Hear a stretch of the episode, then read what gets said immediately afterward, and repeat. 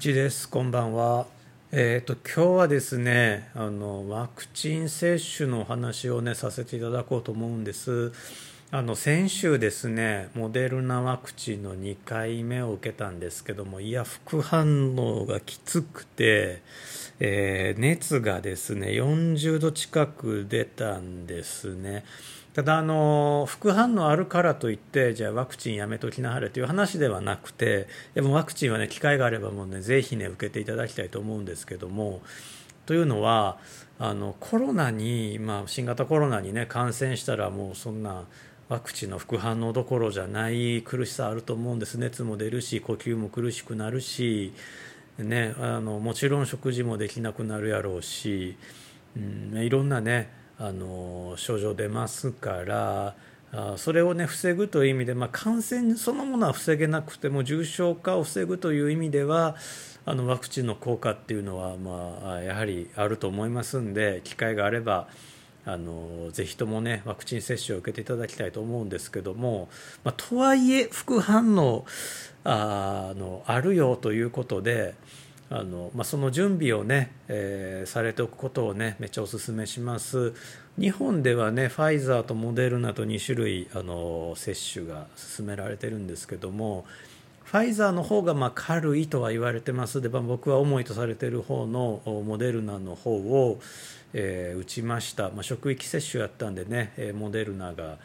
選ばれたんですけれども1回目はねえー、まあちょっと腕だるいな打たれた方のね腕だるいなっていうのと、まあ、一晩ちょっと熱はね37度台後半出たんですけども僕ね平熱がね35度台なんですよ。これあのちゃんと測れば36度台やとは思うんですけどもあのなんていうんですかね、えーと、ピピってこう電子体温計であの30秒ぐらいで分かるやつで測ると、まあ、35度台のことが多くて。ただまああのずっとね同じ体温計使ってるんでそんなにねえーと、誤差はあのないかなというか話あの相対的なね温度の差はないかなと思ってるんですけどもこの2回目モデルナ2回目打った時は、えー、39度台後半40度近く出ました。僕ね40度近くなんても生まれて初めてですよ。38度台でも本当ね何年かに1回とかいうレベルでしかあの出したことないのでいや38度台って何年かじゃないですね。もう20年ぶりとかやと思うんですよね。38度超えるのって。でやっぱねきつかったですね。しかもそれが3日ぐらい続いたんですよ。まあ、事前にね熱出る出るとは聞いてたんであの解熱剤とそれからまああな何えーと、アイソトニックドリンクスポドリですよね。ちょっとカッコつけて言ってみましたけど、まあ、スポドリですよね。とあとまあ僕冷蔵庫にねタラミのフルーツゼリー常備してて、まあ、なんかこう僕食欲ってめったになくならないんですけどもそれでも食欲なくなった時用にあのタラミのゼリーってあれ結構日持ちするので、えー、冷蔵庫に入れてたんですけども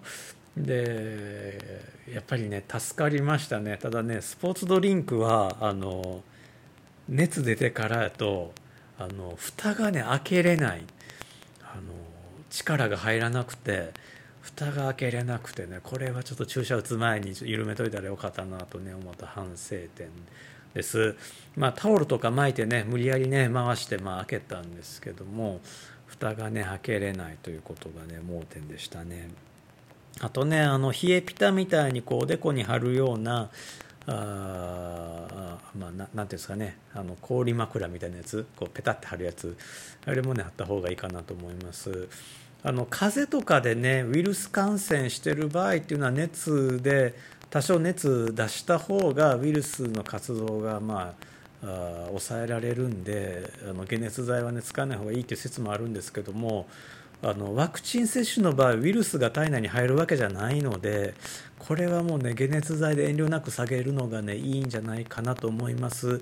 僕はねバファリン A っていうのを買ってきました。えーと、バファリン A はね、まあ、標準的なの中身アスピリンが半分と、えー、アセトアミノフェンが半分って、まあ、標準的な、ね、解熱剤が2種類入ってるやつなんですけどもただアスピリンの方はねあの人によっては、えーと、胃壁を荒らすということも言われてますので、えー、それで100%アセタミノフェンのね解熱剤の方があいいのかもしれないです。タイレノールとかね確かアセタミノフェイン100%なんやないですかね。うん。あ、ちょっとそこら辺はね薬局で相談していただくとか、まあ、成分の表を見てもらうとか、えー、していただくのがいいかなと思うんですけれどもただ僕ねバファリン A でも39度台後半が38度台後半に下がったぐらいで劇的には下がりはしなかったんですね、まあ、それでも飲まないよりは楽になりましたけどね。いややっぱね38度台ってきついですね。うんまあ、あとね食欲もねあの僕の場合はもう激減したのでタラミのフルーツゼリーはほんまねありがたかったです。うん。まあ人によってはね、まあ、プリンとかねアイスクリームとかねそういうのいけるんやったらねあのご準備されておくといいんやないかなと思います。うん。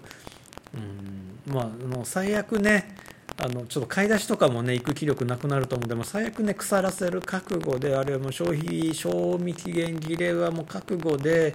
置いとく方がねいいんやないかなと思う何日目から動けるかってねちょっと読めないんで、まあ、3日あれば大丈夫やと思うんですけども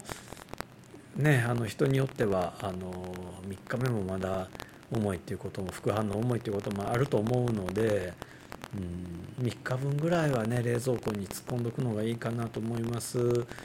ん、あとね僕はあのパルスオキシメーターも用意してってたんですけども呼吸の方はね全然大丈夫でした。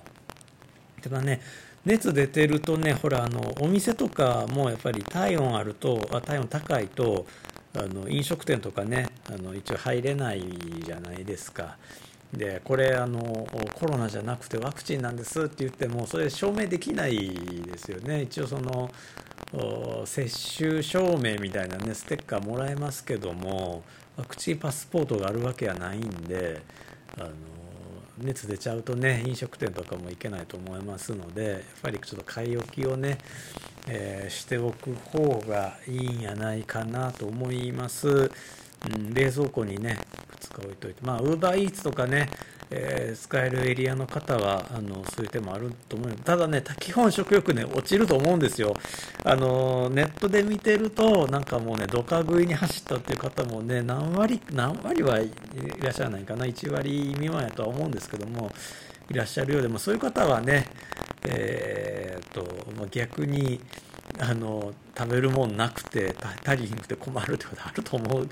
ですけども基本食べれない方向に行くと思うんでうんそういうなんかこ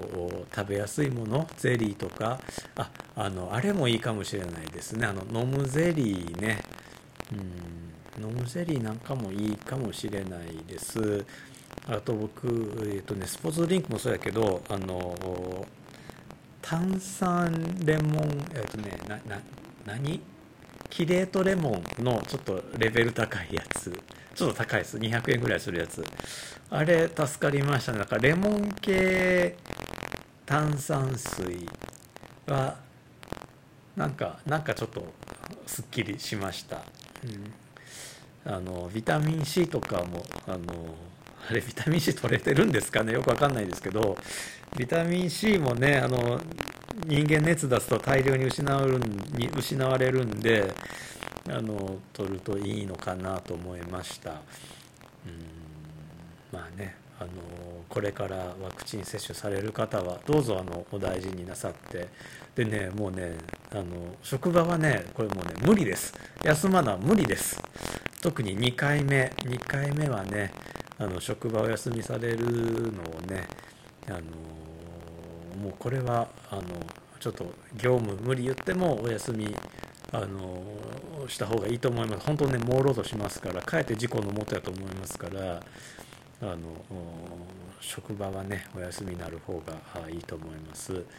はいまあ、ワクチン接種、これから受けられる方、ご参考になればと思います。ワクチンはね、あの感染を防ぐものではなくて、感染した時の重症化を防ぐものなので、まあ、引き続きね、えー、マスクでうつさないようにするとか手洗いうがいで、まあ、うつらないようにするとか消毒するとか、うん、あの帰ったらあ、まあ、シャワー浴びるお風呂入るとかね、えー、服を着替えるとか基本的なことを